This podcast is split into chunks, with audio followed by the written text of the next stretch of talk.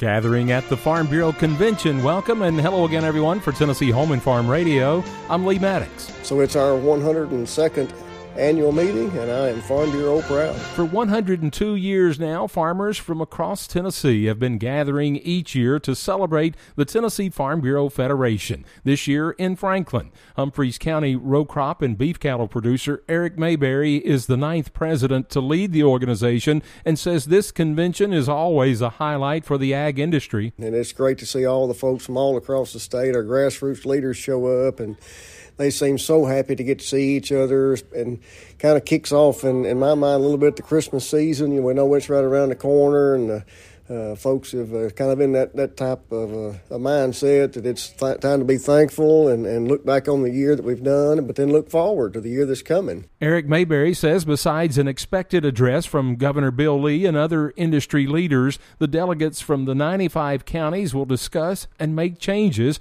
to their policy resolutions that will guide the farm organization in 2024. The fact that we have three delegates from all 95 counties to come in and sit down in one room room and and eventually uh, leave with one mind and, and one agreement that this is what our policy is going to be for the coming year, and have that united uh, mindset uh, to send our folks out to, to talk to farmers, to talk to legislators, to to advocate for agriculture on all fronts. The Farm Bureau was started in 1921 to help gain a stronger, united voice for our state's farmers on issues affecting their way of life. Insurance services were added in the mid 1940s, and that has helped to grow the membership to become the largest farm bureau in the nation. But the central focus for the Federation still remains to promote and protect farm people of the great state of Tennessee.